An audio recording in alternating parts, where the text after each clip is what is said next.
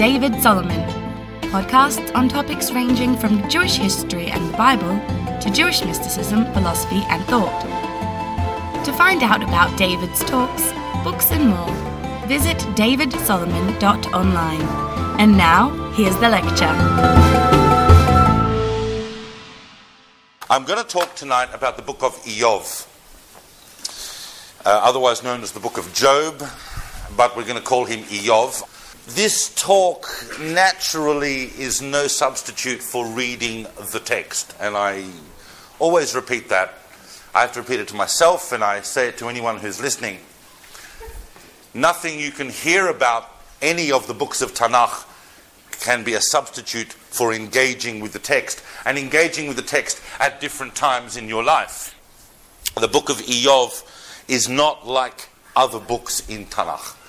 Other books in Tanakh present a more or less clear prophetic direction, or they are communicating a narrative that takes you on a journey historically as well as spiritually. But the book of Iyov is like none of that. The book of Iyov is a book that is primarily a philosophical discussion. Now, some of us sat in this very room and we did a whole series on philosophy last year. And I'm going to draw on elements of that because I'm assuming that these talks can be progressive and I can slightly build on what we've discussed before. But if I do talk about anything and people are confused or don't understand, I really need you to let me know. I don't want you to sit here not knowing what I'm talking about. It's bad enough that I don't know what I'm talking about. The book of Iyov is primarily a discussion. We don't know who wrote it, and we don't know who Iyov was, and we don't know when he lived, and we know gornisht about all of those factors. Even the biblical critics, the big bacon munching apikursim sitting in different places in the world will tell you, we have no idea when it was written. And Chazal have no idea when it was written.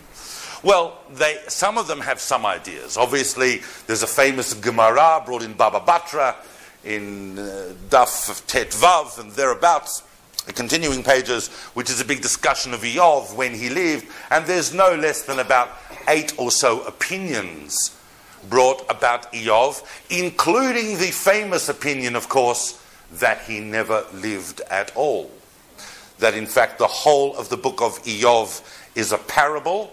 Now, those of you who go, how can he say that about one of the spiritual figures of the Bible that he never existed? I would like to remind you that that opinion is also shared by no less a figure than the Rambam for those of you for whom the Rambam is not frum enough, I'm sorry.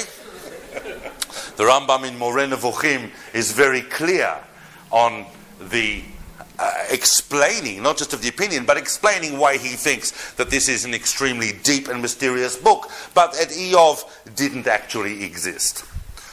And remember, please, I'm just going to say this as a qualifying footnote. I know that there are a lot of learned people in this room.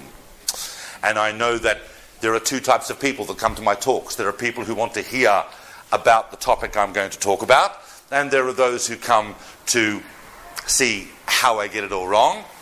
And I therefore want to tell the second group that I totally respect your project, uh, but please bear in mind that Iyov is a book that for every opinion you can find the opposite opinion in all sources.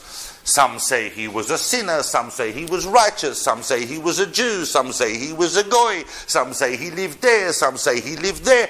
There is different opinions. It's a very, very difficult book to understand. It's a very difficult book to understand if we can understand it at all. You have to read it hundreds of times just to get the basic underlying message. The message is embedded in poetry. It's a massive poem in effect. There's a bit of narrative at the beginning and the end, but the whole thing is really a huge poem. It also possibly, possibly, and I also don't want people to run out of the room screaming apikorsus at this, but it is possible that the book of Iyov has been slightly reconfigured over the generations. This is an opinion held by several scholars, and with good reason. There are some chapters that appear a little bit out of sequence, but overall it's fairly coherent, but you really have to read it closely and carefully, and also, as I always say, strive to read it in the Hebrew because it is stunning Hebrew, even if it is the most difficult Hebrew in Tanakh. All right? Everyone by now should know what uh, a hapax legomena is. It's a word that appears only once in Tanakh, and therefore our understanding of what it means relies completely on Mesorah, relies completely on tradition. The great sages and scholars of the people of Israel have handed down the meanings of words as they are in context, but Iyov has more of those than any other book in Tanakh. It's got about a hundred words that are unique to Iyov. So between all this, the commentators, the scholars, the individual readers like ourselves, we are climbing through this jungle of meaning to try and work out what is going on in the course of this talk, I will go over the whole book of Iyov, chapter by chapter. And we will try and make sense and distill from it exactly what is going on. Now, Iyov lived in a land, according to the book of Iyov, and this is one reason why some of the rabbis say he must have lived, because otherwise, why would his address have been given? He lived in a land called Utz. Utz. Nice place. Uh, we're not sure, of course, where Utz is. There are various opinions on Utz. Utz is mentioned in the Torah. Who was Utz? Uh, the, Abraham's nephew. He was the son of Nahor. Et Utz Bechorov, et Buz Achiv, says the Torah. Utz was a son of, Achor, of Nahor, which means he was a nephew of Avraham. That, of course, works well with people that want to place Iyov in the time of Avraham, which is one of the strong opinions in Midrash and in Talmud about when Iyov lived. But we really don't know where Utz is. There are indications that Utz may be part of the general territory of Edom, which would place it sort of southeast of the land of Israel. And there are other factors indicating that as well.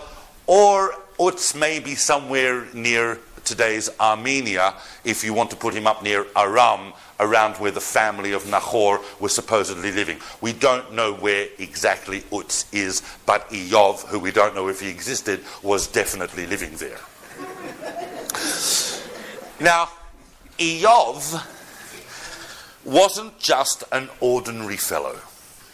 Sometimes we read the Tanakh and oh, and sometimes we don't stop and think what the Tanakh is telling us about the person it's talking about. Let's spend a moment on Iyov and who he was. The first verses of Iyov tell us that he was living in the land of Utz and that he was an extremely righteous person. Extremely righteous person. There is so much material on Iyov that sometimes if you try to bring it down coherently into a talk of an hour or so, you're literally got to censor and weld material to make sense. But there is one stunning midrash that we have on the book of Iyov. That is a famous midrash that I'm sure many of you are aware of. This is a midrash that places Iyov in the time of Moshe. There is a strong opinion that Iyov was a contemporary of Moshe. Now, this midrash is huge. It's a midrash that tells us that Paro, Pharaoh, the king of Egypt, when he was making his decrees against the Jewish people, specifically the decree to wipe them out and throw every firstborn male into the river, an effective genocide of the Jewish people, that he took consultation with three big advisors. As I can see by the people nodding, that this is a familiar midrash, but it's worth mentioning. It's a very deep midrash, and we're going to come back to it later. He takes consultation with three advisors. These three advisors are Bilam, the famous Bilam, the prophet of the Gentiles, the wicked prophet of the Gentiles, who goes on to attempt to curse the Jewish people later on. He takes counsel with Yitro, Jethro, who goes on to become the father in law of Moshe, and he takes counsel with a guy called Iyov, who is a big dude at the time. Bilam basically says decrees against the Jewish people, very worth your while, Pharaoh, because as you know, the Jewish people are going to rise up and they're going to cause you all sorts of hassle. Better off wipe them out now. Yitro was so repulsed by these decrees that he actually ran away. He avoided Pharaoh and he ran away and he went to live in Midian and eventually became the father in law of Moshe and even joined the Jewish people. Yov abstained, he was neutral. As a consequence of that neutrality, God sent the Satan to afflict Iyov so that the Satan would be distracted while the Jewish people were coming out of Egypt and they would be able to come out in merit of deeds that they otherwise might not have merited to had the Satan not been totally preoccupied with Iyov. It's a very big midrash and it has many deep layers. But we'll get back to the book. Iyov is a righteous person. And the book of Iyov tells us just how righteous he was. It uses four expressions tam, innocent, sincere, genuine. Difficult word, as you know, to translate. We all know that word from the Haggadah. It's it, it, it, tmimut, the idea of sincerity. He was yashar. He was upright. He was yerei Elokim.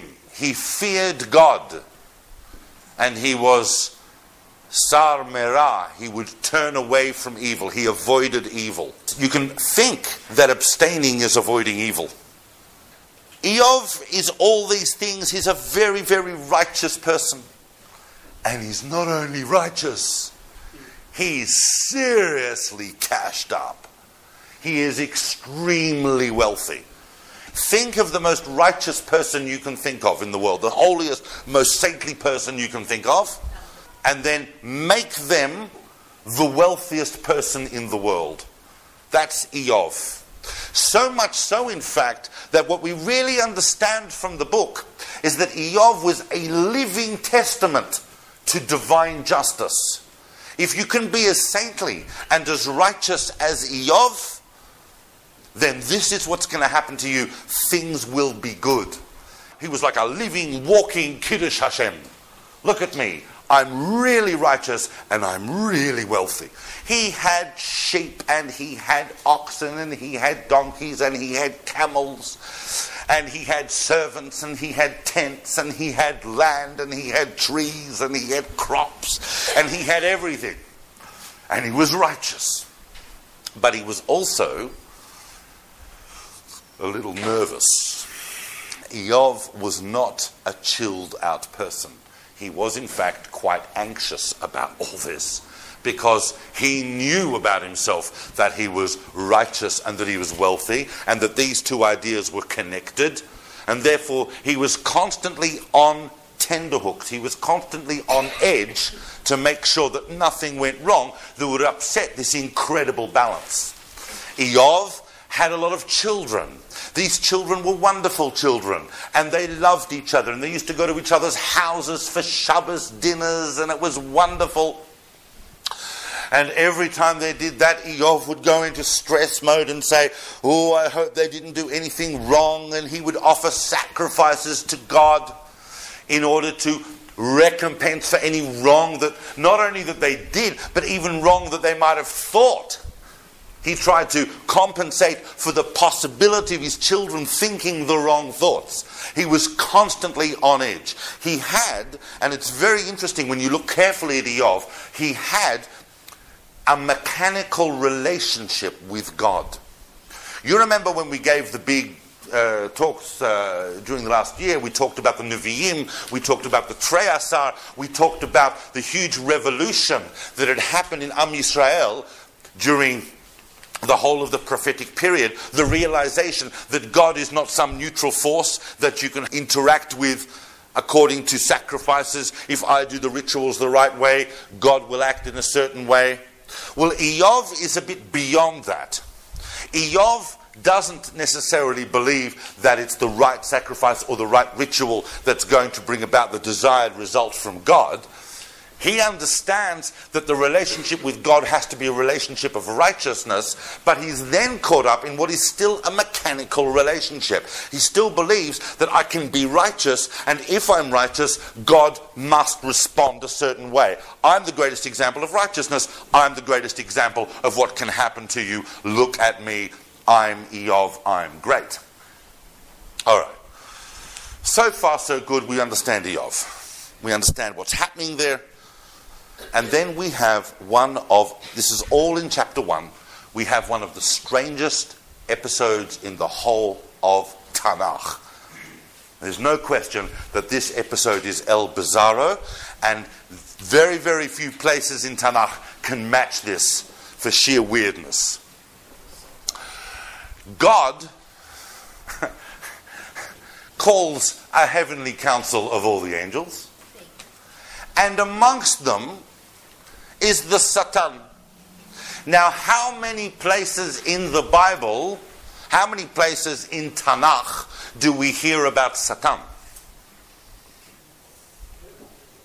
Anyone want to hazard a guess? Few. A few is cheating. Sorry? No, it's not just one. It is, in fact, but close. it is, in fact, no, it's not two, but even closer. It's three. and they're each very, very different. They're all interesting. Obviously, uh, uh, it's not the range of tonight's talk to go into depth. If I was giving like a four part course on Iyov, I'd spend a whole lecture on Satan. It's a very interesting topic. But Satan is mentioned here, and we need to be very careful. And I just do want to spend 30 seconds on this. I know that everyone in this room has a fully proper conception of Satan. I mean that in a good way. But I just need to spend a few seconds on this because I really need to clear or dispel any misunderstandings. We have a very, very different conception of Satan from the Christian conception. There is a conception of Satan that has crept into the world in the last two millennia, last 2,000 years, that is purely and only the consequence of a separation in the unified conception of God. Only if you believe that God can become manifest or somehow divided or corporealized into a son and a this and a that, could you have a conception that Satan is somehow its own agency. But in fact, that's not the Jewish conception of Satan at all, and it is certainly not the conception in the book of Iyov.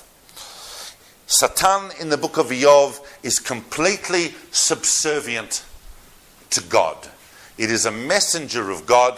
It is the adversary that brings before God the faults of human beings and exacts whatever appropriate response is required. Satan comes before God, and God says to Satan, the Satan. There's a difference between Satan and the Satan.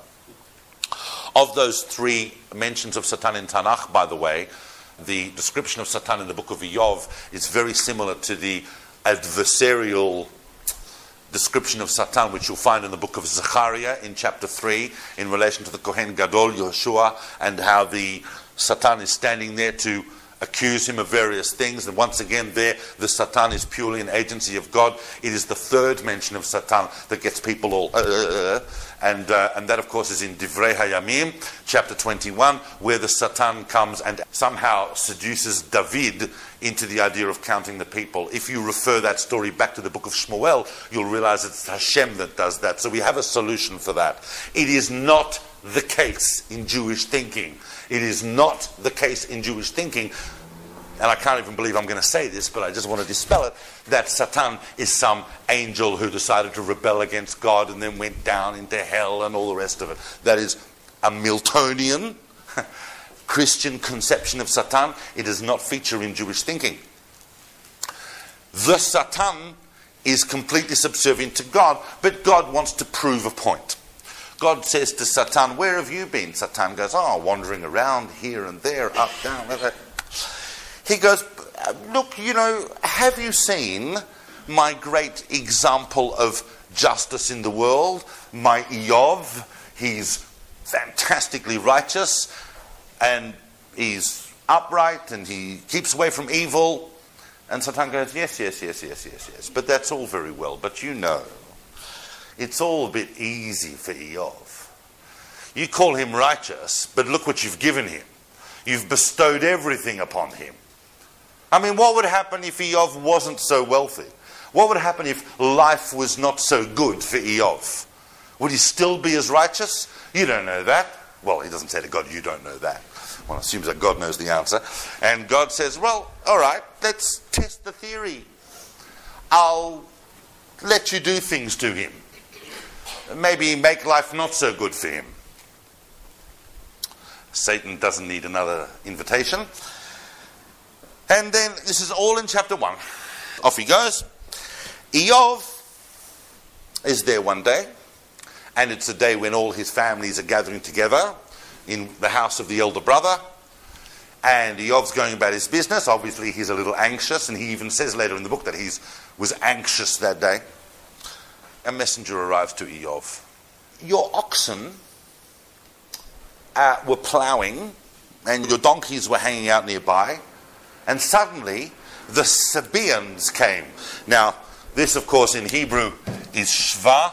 Some people think that's the kingdom of Sheba, but more than likely, more than likely, as you know, there's the Mediterranean, there's the land of Israel. More than likely, it's, it's the Sabaeans. The Sabaeans are here in Yemen, but they've got a territory extending there. If, if Uz is here, the Sabaeans came and they, they fell upon the oxen that were ploughing the fields. They took them all away. They took away the donkeys that were, you know, grazing nearby. They killed all your servants that were doing the work and looking after the animals, and they made off. Oh, bang! That's the first one. Within minutes, within minutes, another messenger comes and says, I've just come from where we were grazing the flocks, the sheep.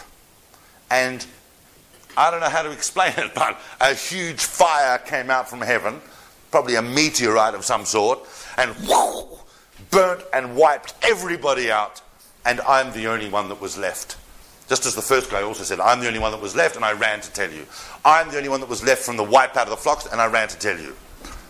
Within minutes, someone else comes to him and says, uh, the Chuldim, the Chaldeans, who of course are more Babylonian type, so they're coming from here. They organized three bands and they came upon the camels and they took away all the camels and they wiped out everybody that was looking after the camels, and I'm the only one that was left. In one bang, bang, bang, Iyov loses all his wealth, and then someone comes and says, I mean, talk about a bad day. Someone then comes and says, uh, All your children were gathered in the house of the firstborn and a massive wind came and knocked down the house on top of them. They are all dead. And I am the only one who survived. And I ran from that experience, and I ran, and I've run to tell you. So, all of a sudden, bang, bang, bang, bang, within minutes. What does Iyov do? What does Iyov do? He stands up he cuts Kriya. He sits down and he says, Hashem natan v'Hashem lakach. God gave, God takes away. Phenomenal. Phenomenal. Can you begin to imagine having a day like that? So there you go. Has he passed the test? Yeah. I would say so. All right, Satan goes back, chapter 2, Satan goes back to God. And uh, God says, Well, you know, what do you think? You wiped out everything he had, including his children. He's now sitting, you know, Avelut. He's a massive Avel. Have I not proven the point? Satan goes, ah. You know, uh, someone will do anything so long as you don't touch them personally. Personally, his body, his soul hasn't actually been touched. Sure, he's lost everything he's got. He's tremendous grieving. His kid's are dead. He's lost all his wealth, but you haven't actually touched him. If you touched him, he'd curse you to your face, God. And God goes, hmm, okay. I'll let you touch him, but don't kill him. Preserve his soul, but you know, you can do things to him personally, his body. Imagine Iyov. Iyov is now having lost all his children and all his property and all his wealth. He's now sitting in Avilut, and bang, suddenly he is covered from toe to head in the most excruciating boils. Satan afflicts him with boils. Everybody knows what boils are. Do I need to go into a full description of boils? Yep, no, cool. They are, however, there are different types of boils. I've done research on boils. Yep. Uh, there are different boils, and all of us at some point might have a boil uh, every once in a while, but these boils were particularly excruciatingly painful. They covered his entire body. They were disgusting. They oozed and they stank and they were foul. The rabbis love getting into this boils concept. And they explain, I mean, I'll, I'll, bring in a bit of midrash here and there, but the boils is really interesting because it says that Iyov sat in dust and ashes. Uh, and he took, uh, the text tells us that he took a, a, piece of clay so that he could scrape the boils. The, the Gra explains that in fact Iyov was sitting in a pile of scabs that he scraped off his, off his body. Midrash explains that the, the upper half of his body were really, really dry, painful scabs. That, that's why he had the piece of clay. But the bottom half of his body with these wet, oozy, pussing boils. And that's why he sat in the, in the earth and the ashes so they could absorb it. It was disgusting. And he was, just, he was a mess. And not only was he a mess, he was in unbelievable agony the whole time. Before we even start the discussion of Iyov, I want you to understand that this is a guy that within minutes, within the course of a day basically, went from being the wealthiest, most well off guy in the world to being someone who had whose all his children died in one day.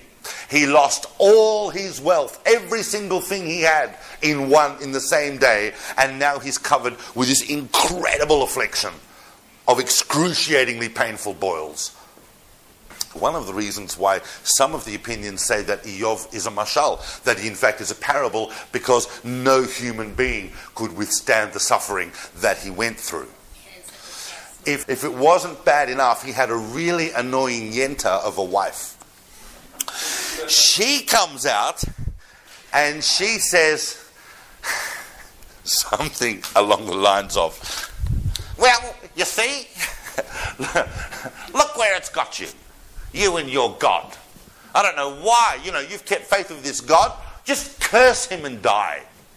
His wife is brilliant because she has worked out the whole thing.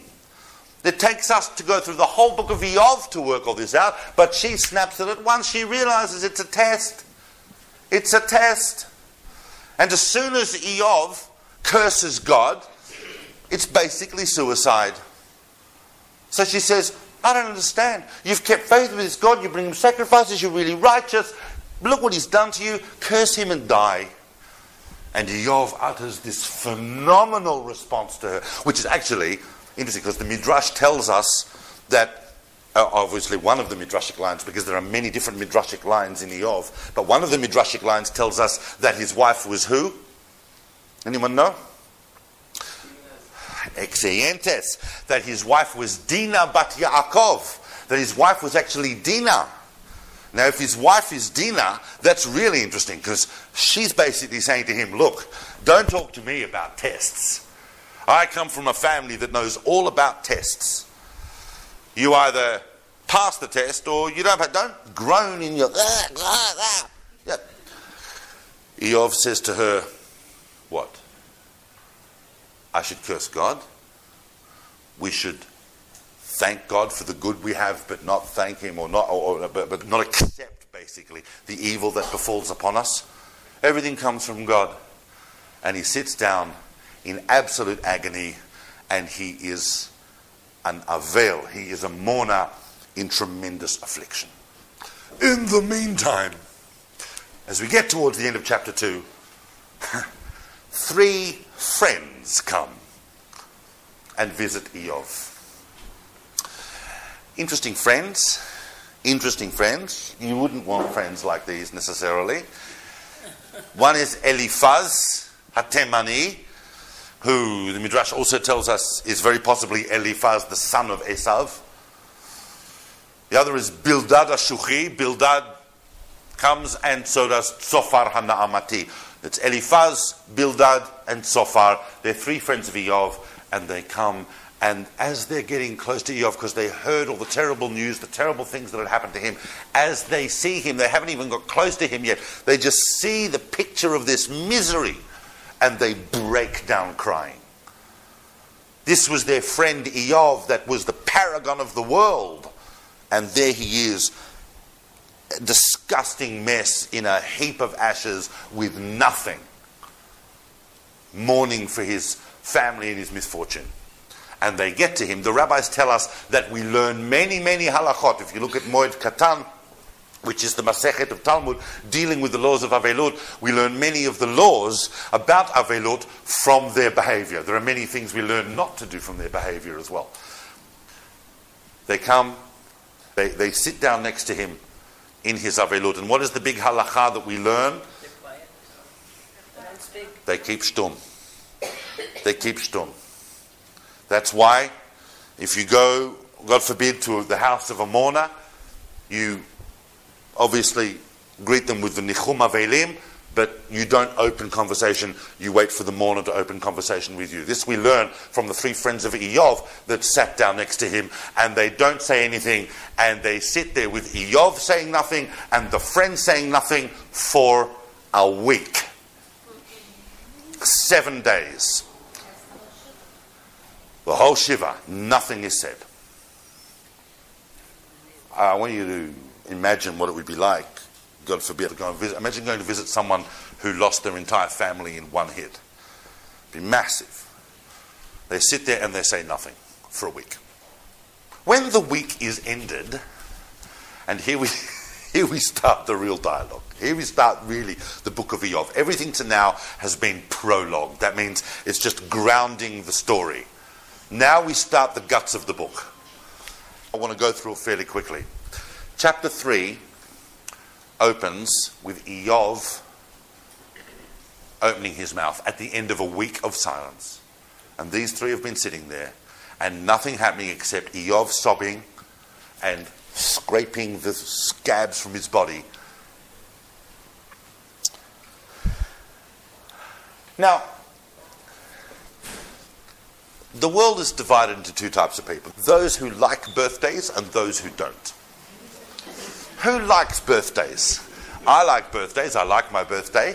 Everybody's nice to me on my birthday or tries to be. It's not always easy to be nice to me. Iyov is definitely in the category of people that does not like birthdays. He especially doesn't like his birthday. There are a few sentences uttered by Yirmiyahu, the prophet, about his birthday, but they don't come anywhere near the curses that Iyov places on his day of birth. Not only his day of birth, the very night he was conceived, he curses. He curses the, the womb that, of his mother that opened up for him. He curses the light he ever saw. He curses the day. He can't curse God. Some tell us that, the, that, that he wants to curse God and he can't, so he, he, he transfers all that anger on his own life. There is, of course, another sublimated idea in here as well that many commentators pick up on in Iyov and is an ongoing theme we'll look at potentially. And that is that in the ancient world, there was very, very strong belief in astrology. And astrology was particularly powerful in its impact upon the day that you were born. That determined what was going to happen through your life. So it wasn't just the case that he's wishing, I wish I was never born.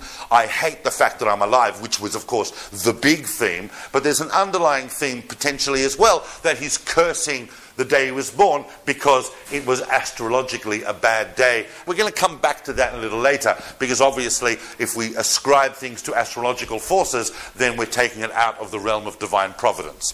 But certainly, chapter 3 is entirely devoted to Iyov cursing his birthday. Interestingly enough, he doesn't yet talk about himself and what he may have done to bring this about. He just doesn't want to live. He, he knows he can commit suicide, but he won't do it. Therefore, he's condemned to suffer. He's condemned to suffer. And he doesn't like it any more than anyone would. He's feeling awful. And he curses the day he was born. Chapter 4. The first of the friends, Eliphaz, opens his mouth. Now, unfortunately, many of us have been to visit people sitting Shiva. Some of us have sat Shiva ourselves. We've all, at some point or other, probably, except maybe some of the younger people in this room, been to the house of an Avel. And some of us have seen different forms of behavior happen at the house of mourners. Yeah? Everybody know what I'm talking about? No one can come close to the level of insensitivity displayed by Eliphaz and what he says. First of all, he turns around to Iyov and he says, Oh, don't be so pathetic. You know, you're the one who, when other people were suffering, used to go round and lend a helping hand, a comforting word here and there. You know, you're the righteous Iyov, you're helping everyone. But now that it happens to you, oh, it's so terrible. And then he utters the unbelievably insensitive words, Ashre enosh yochicheno elokah. Can you imagine this happens to Iyov? And he utters him, Happy is the man whom God chastises. Imagine saying that to someone in Avelut. It's no wonder that God gets angry with Eliphaz later on. But he says this. This is all in chapters 4 and 5. Look, here's how it works, Iyov. And here's why, you know, your protestations about, oh, I don't want to leave, it's all so terrible, is pathetic. You're not Hamlet. Here's how it works we agree on several things. Everything comes from God. We know that God is just. God is the perfect justice. And we also know that God's divine providence is absolute. That God controls everything. That everything that happens comes from God. Let's put these two together. God is perfect justice Everything comes from God. Look at you. Whoa. You must have sinned. This must be punishment. There's no other explanation for that. This is punishment. Accept it here cheerfully. I mean, it's interesting because Eliphaz says to him, uh, the famous words, can a man be more righteous than God? Whereas in fact, Iyov hasn't quite got to talk about his own righteousness situation yet, but nevertheless, Eliphaz is right into him saying, This is a punishment. what does Iyov answer to that? Chapter 6 and 7 of Iyov. What does he answer? Punishment. You call this a punishment? This is not a punishment, this is a war. God is at war against me. I mean, punishment I can understand, but look what's happened to me. Bang, bang, bang, bang, bang. How am I, how, how can I even begin to understand why this is happening to me? But I'll tell you one thing I don't deserve it. Therefore, I'm left with a dilemma. I understand your reasoning, Eliphaz. I do. We have divine justice and we have absolute providence. But one of them has to go. I'm the living example of that. One of them has to go, and I'll tell you what it is. I am not going to argue against the proposition that God is just. Therefore, I'm left with only one conclusion God does not control everything. God's big, God's concerned with a great many things, but on the little level where we are, I'm in the hands of the mazalot. I'm in the hands of the forces of nature. God's providence is not absolute. Obviously, just jumping slightly philosophically, the Rambam is very excited by this. The Rambam and similarly the Ralbag and other famous philosophers in the Jewish tradition ascribe to each of the characters in the book of Iyov a different philosophical position in relation to providence. For the Rambam, Iyov is wrong and he's enunciating a classic Aristotelian position, or what the Rambam describes as an Aristotelian position. The Rambam's biggest critic on that position, of course, is Spinoza, but we might come back to that later in the talk. But Iyov is definitely saying God's providence is limited. There is no other explanation to this. In chapter 8, Bildad, the next friend, opens his mouth. He says, Look, Iyov, you know, Eliphaz has got a point here. Imagine, imagine, imagine not shutting up there. Imagine continuing this discussion. I mean, it's for me, and I know that some, some, people are going to look at me weirdly when I say this. For me, there are definitely aspects of the book of Iyov that are funny, if not hilarious. it, it is almost impossible to conceive that people could be so insensitive. Bildad then says, look, sometimes, sometimes the wicked prosper and the righteous suffer. The wicked prosper for their detriment, and the righteous suffer for their benefit. Chapters 9 and 10 is Iyov's response to this. That's bizarre in the extreme, says Iyov.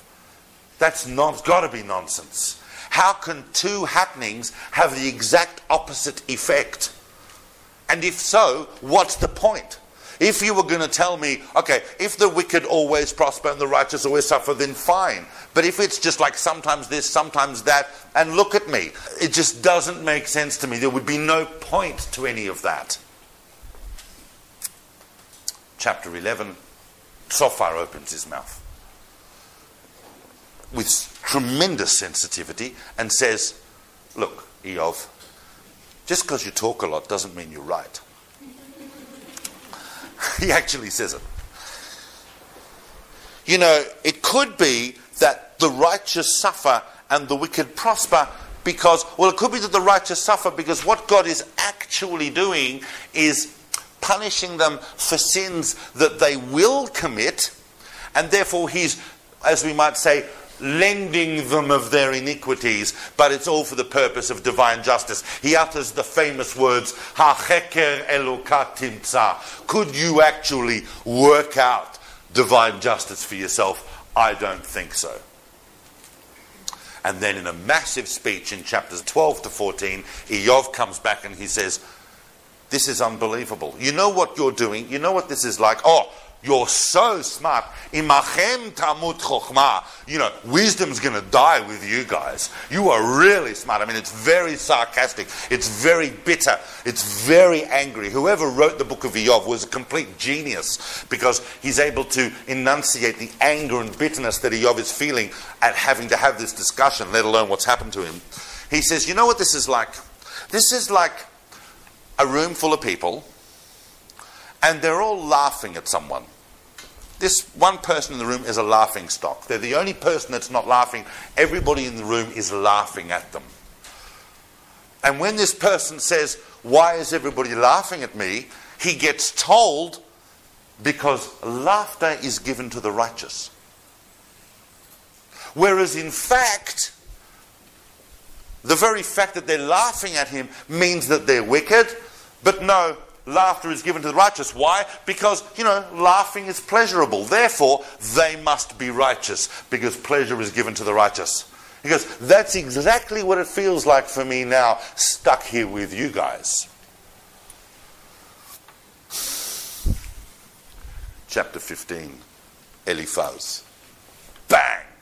There are three cycles of conversations between Eliphaz, Bildad, and Tzofar, and Iyov answering each one. It's all back and forth. There's three. Every cycle is slightly different. The first cycle we might actually want to call the punishment cycle.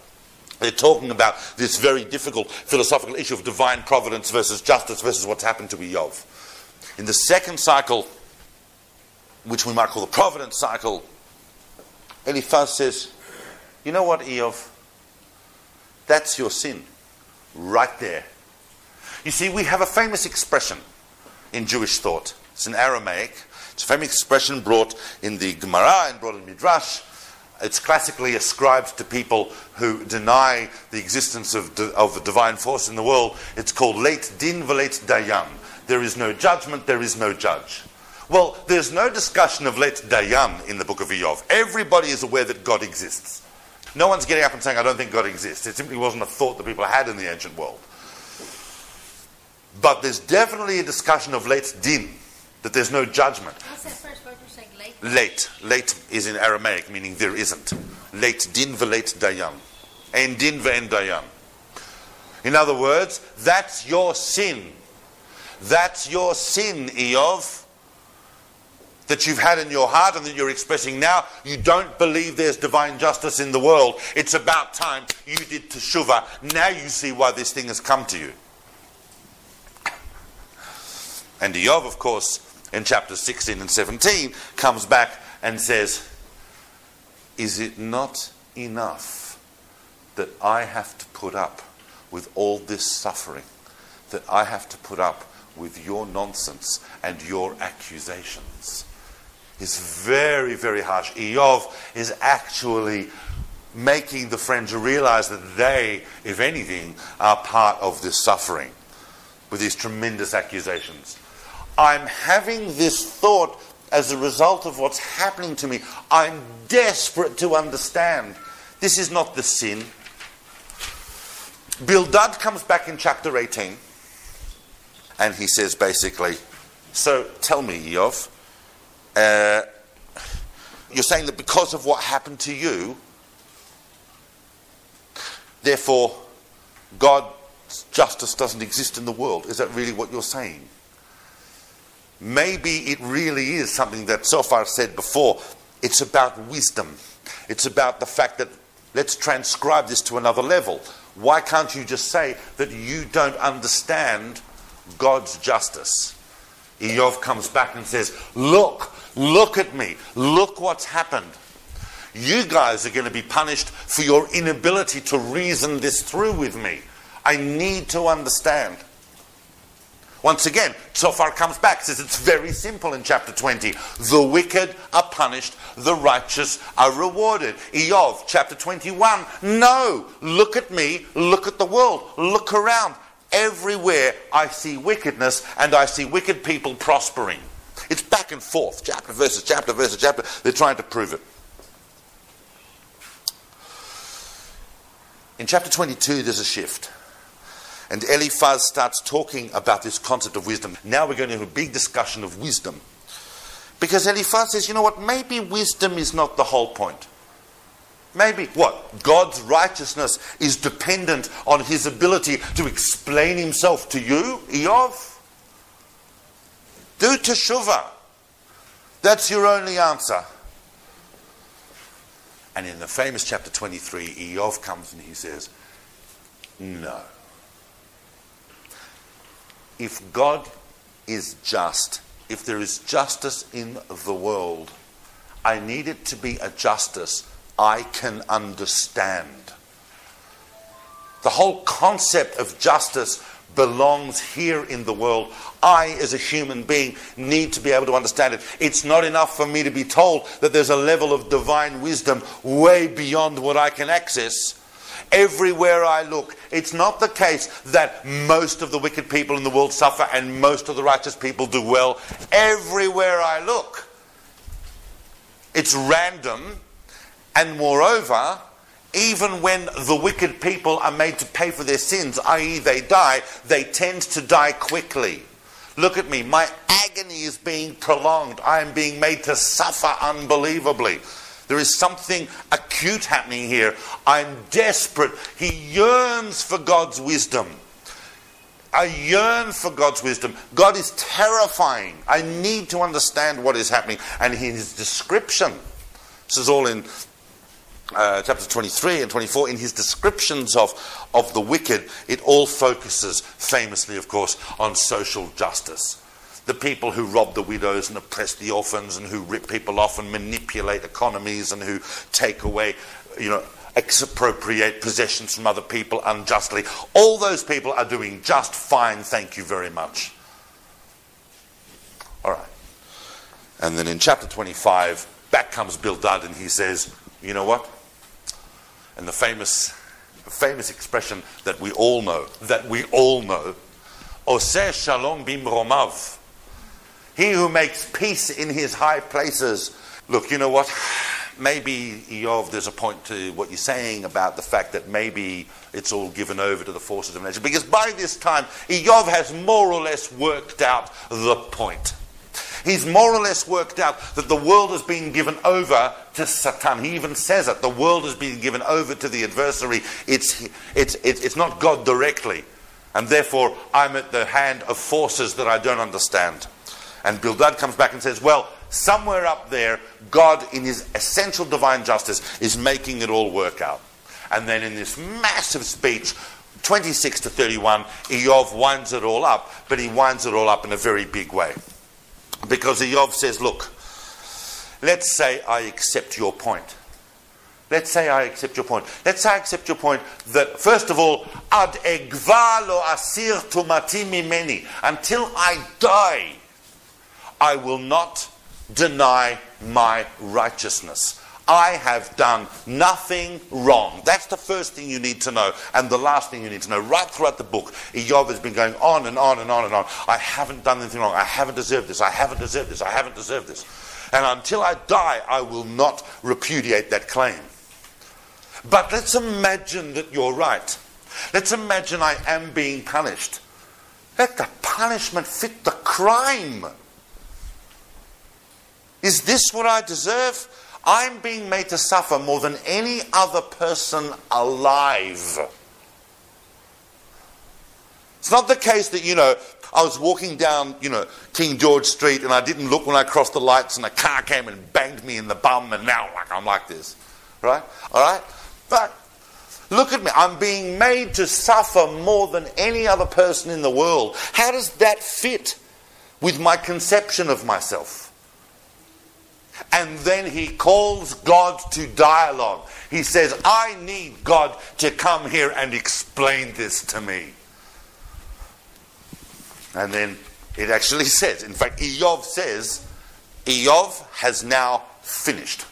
I'm sick of this discussion. I'm sick of you, not, not you, the three visitors that have come to see him. I don't want to talk about this anymore until God actually appears and explains. You know what? I'm wasting my time talking to you, Archiparchim. I need God to come and explain this. I haven't sinned and I'm suffering more than anyone else. Why? Now, at that point, we're up to chapter 32 of the book of Iyov. Don't worry, there's only 42 chapters. We've covered 32, uh, 31 of them. At chapter 32, what should probably happen here is that God should come along and explain it all. But before God gets a chance to do that, we have another character. Suddenly, there's another figure in the book called Elihu. Now, when you read Elihu, there are many, many, many, many commentators on the figure of Elihu one big midrashic line and in the Gemara and so on is that Elihu, in fact, was Yitzchak. When you read Elihu, you realize that you're looking at someone who is. I always get the impression that Elihu is a, a very well meaning, very orthodox rabbi who's trying to come along and placate everything on this, but in fact, he gets very angry. Elihu, who is not mentioned at the beginning, so there's other scholars who think that Elihu may have been put into the book of Iyov, but it, I don't think so. It works very seamlessly in terms of the book. Elihu has a very, very big speech. Elihu is younger than all the others. He's younger than Iyov, he's younger than all the friends, and he says, That's why I didn't say anything till now, because I'm waiting. And Elihu gives a speech lasting about six chapters, interspersed right there. Some people think it's an interpolation because what happens right after that is God does come along. So they say that God was meant to come along when Iyov said, uh, Iyov said, I need to have a dialogue with God. God comes along. But in fact, we've now got these six chapters of Elihu. Elihu was angry at Iyov. And he's angry at the friends because they didn't give Iyov the right answer. And you have to read Elihu many times to really understand what he's saying. Some commentators, not, not uh, traditional Jewish commentators, but some commentators have been very scornful of the speech of Elihu because they can't see it adding anything. But he's actually saying something very different from what the other three were saying. First of all, he says, I've got to say this because this whole thing is sending the wrong message to the world, especially to the wicked. They're going to get a very, very wrong message out of this. They're going to do what they want because, as a result of Iyov's thinking, they're going to think there's no divine justice in the world. But I'm also angry with you guys, he says to the friends. Why? Because you have the wrong conception of God. True, we do have schar v'onesh ba'olam. We do have reward and punishment in the world. It does exist. But that's not all that's going on. And that's not all that defines the relationship between God and human beings. Lochamo more. There is no one that loves the righteous like God, and there is no teacher like God. Sometimes the righteous suffer, Iyov, not because they've done anything wrong, but because God wants to bring them to enlightenment. I don't recall you complaining about the lack of justice in the world when you had it good. When things were going well for you, I don't remember you standing there screaming about injustice. You did what you could. But you weren't lying on the ground moaning like this about how there's no God in the world. You needed to be brought to a form of enlightenment. And for all you know, and, and, and, and the rabbis pick up on this massively because they say that as a result of his self satisfaction, Iyov was actually at the point before all these tragedies befell him of being about to rebel against God and say, Well, you know what? I'm looking around uh, and I'm seeing that there are other people who are not bringing all the sacrifices I'm bringing and don't, not as righteous as I am, and they're doing just as well. So maybe I don't need to do all that. God is saving you from that path. He is bringing this upon you so you will gain enlightenment so that you will not sin. Not as punishment for sins you're about to commit or sins you have committed, but to prevent you from doing that but to bring you, in fact, as well into a much deeper and clarified relationship with God that is not mechanically based on an equation of I'm righteous, God is good. I'm righteous, God is just. I'm righteous, God will be good to me. You have to get out of that framework. You have to break it open. That's the whole point of this suffering. God is teaching you to be enlightened in your relationship with God. And then in chapter 38, God appears. And God is not exactly explaining himself to Iyov in a way that we would understand entering the discussion. God comes along and says famously, where were you when I laid the foundations of the world? I created nature. I control nature. Nature is a massive force. You think, you think that I don't look into every detail of what's happening. I don't, there's no divine providence or divine justice in the natural happenings to you. I control every aspect of nature. I created it. Man, human beings, cannot control nature. I can. Does that help us? God then talks about two massive beings that he actually controls could let unleash at any moment, but he actually controls them, and he shows them this to really demonstrate the enormous, infinite power of God in the world. I'm talking about these two famous beasts, one called Behemoth and one called Leviathan. The two of them are mentioned in Iyov. Lots of explanations and commentaries and possibly what they might represent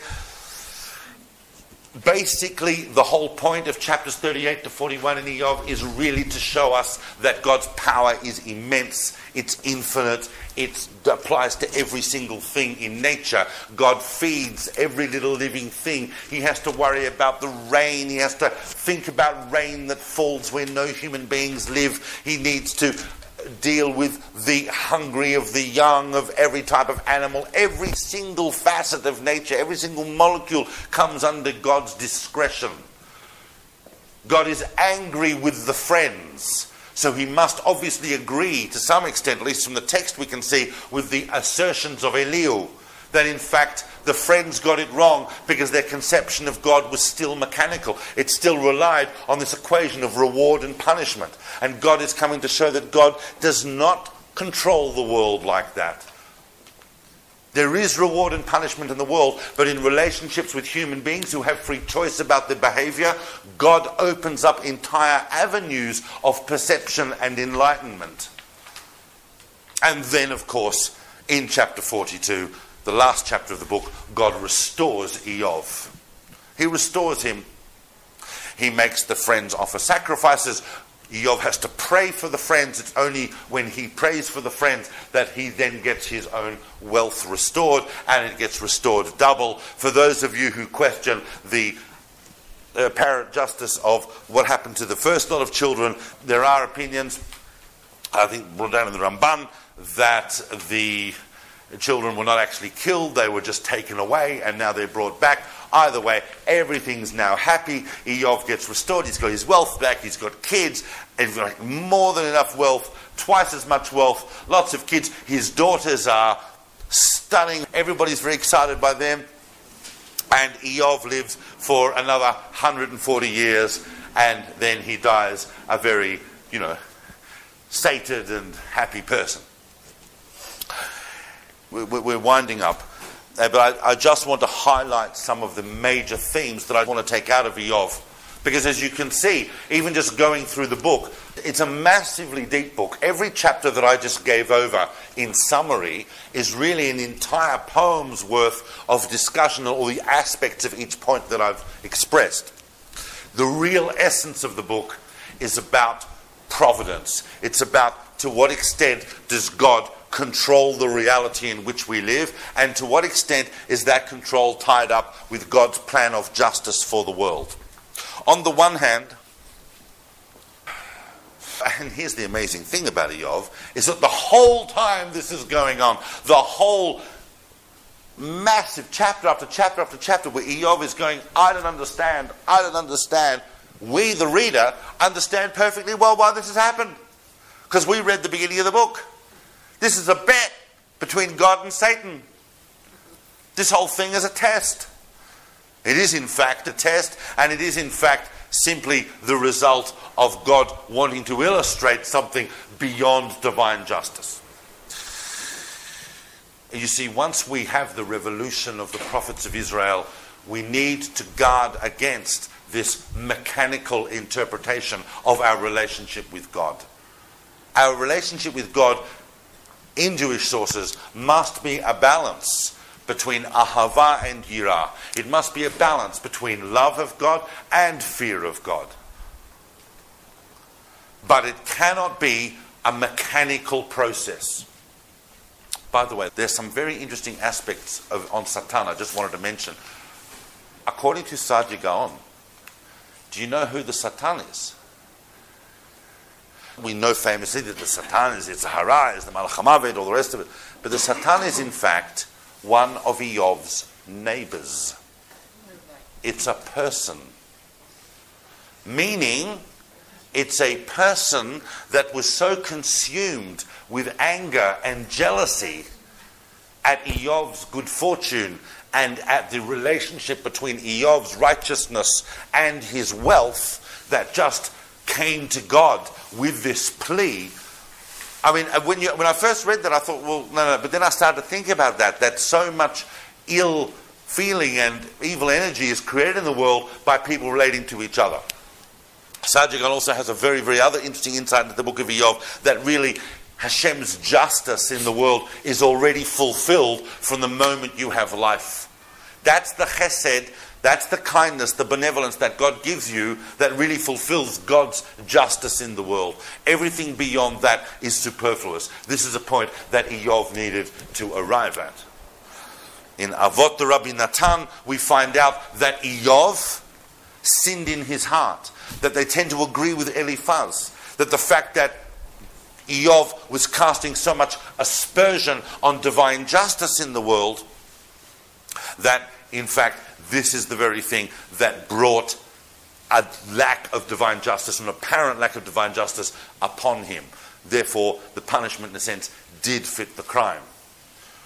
Kabbalistically, what I'm about to tell you is a bit wild, but it's recorded in several places in, uh, in Kabbalistic books that Iyov was a reincarnation of.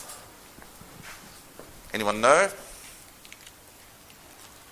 Iyov is a reincarnation of, and I know when I say this, you're going to go, that's so obscure. But just spend two seconds and see if you can work it out. Iyov, according to uh, the Marchur of Chaim Vital, in uh, Sha'ar HaGilgulim, and also according to Menachem Azariah Mifano in his book on Gilgul, Iyov is a reincarnation of Terach, the father of Avraham.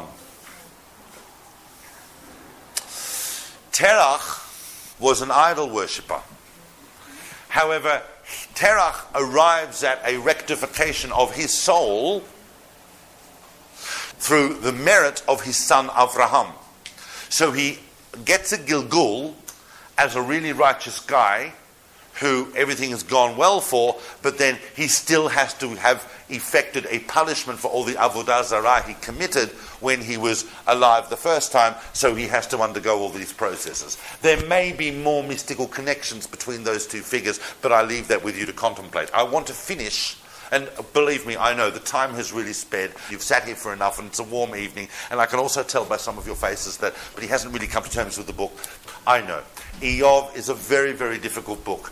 But I want to finish with a very, very powerful thought that might tie it up for us. Because there's a message screaming from Iyov. People say that Iyov is a Navi. People say that the book of Iyov is a prophetic text. Some of you may be familiar with this idea. This idea, which is an idea that's reached out independently in several sources, but was interestingly made probably in its best enunciation by Elie Wiesel. Iyov is the Jewish people.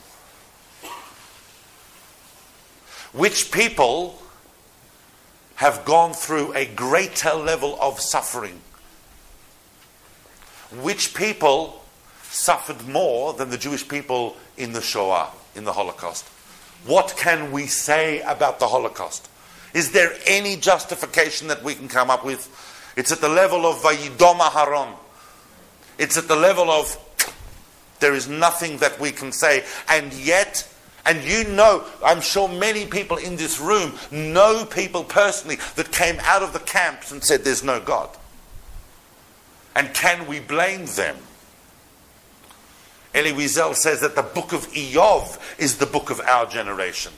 That we sit and we mourn in the shadow of this gigantic event that we haven't even been able to begin to integrate into Jewish theology yet and to understand how did this happen in a world of divine justice. I'm talking about the Holocaust specifically, but you could go over the whole of Jewish history and you could look at this. And if you look at the descriptions of Iyov and you look at what happens to Iyov, so what if we take that understanding and we bring it back into the book of Iyov? We look at the message of Elihu, we look at the message of Hashem at the end, that in fact we can't always try and equate the concept of reward and punishment with all of our behavior. Sometimes, both individually and collectively, we go through experiences which are meant to bring us to a greater understanding of our relationship with God and our greater understanding of relationship with the world around us. Divine justice, obviously, is intimately linked with our own concept of justice. This is what Iyov is screaming about in chapter 23. I need a concept of justice that I can understand. And if Hashem restored Iyov after he passed that test to a much greater destiny and a much greater future, so may Am Yisrael also be renewed and be restored to a far, far greater and impressive destiny, even than the history that it's gone through so far.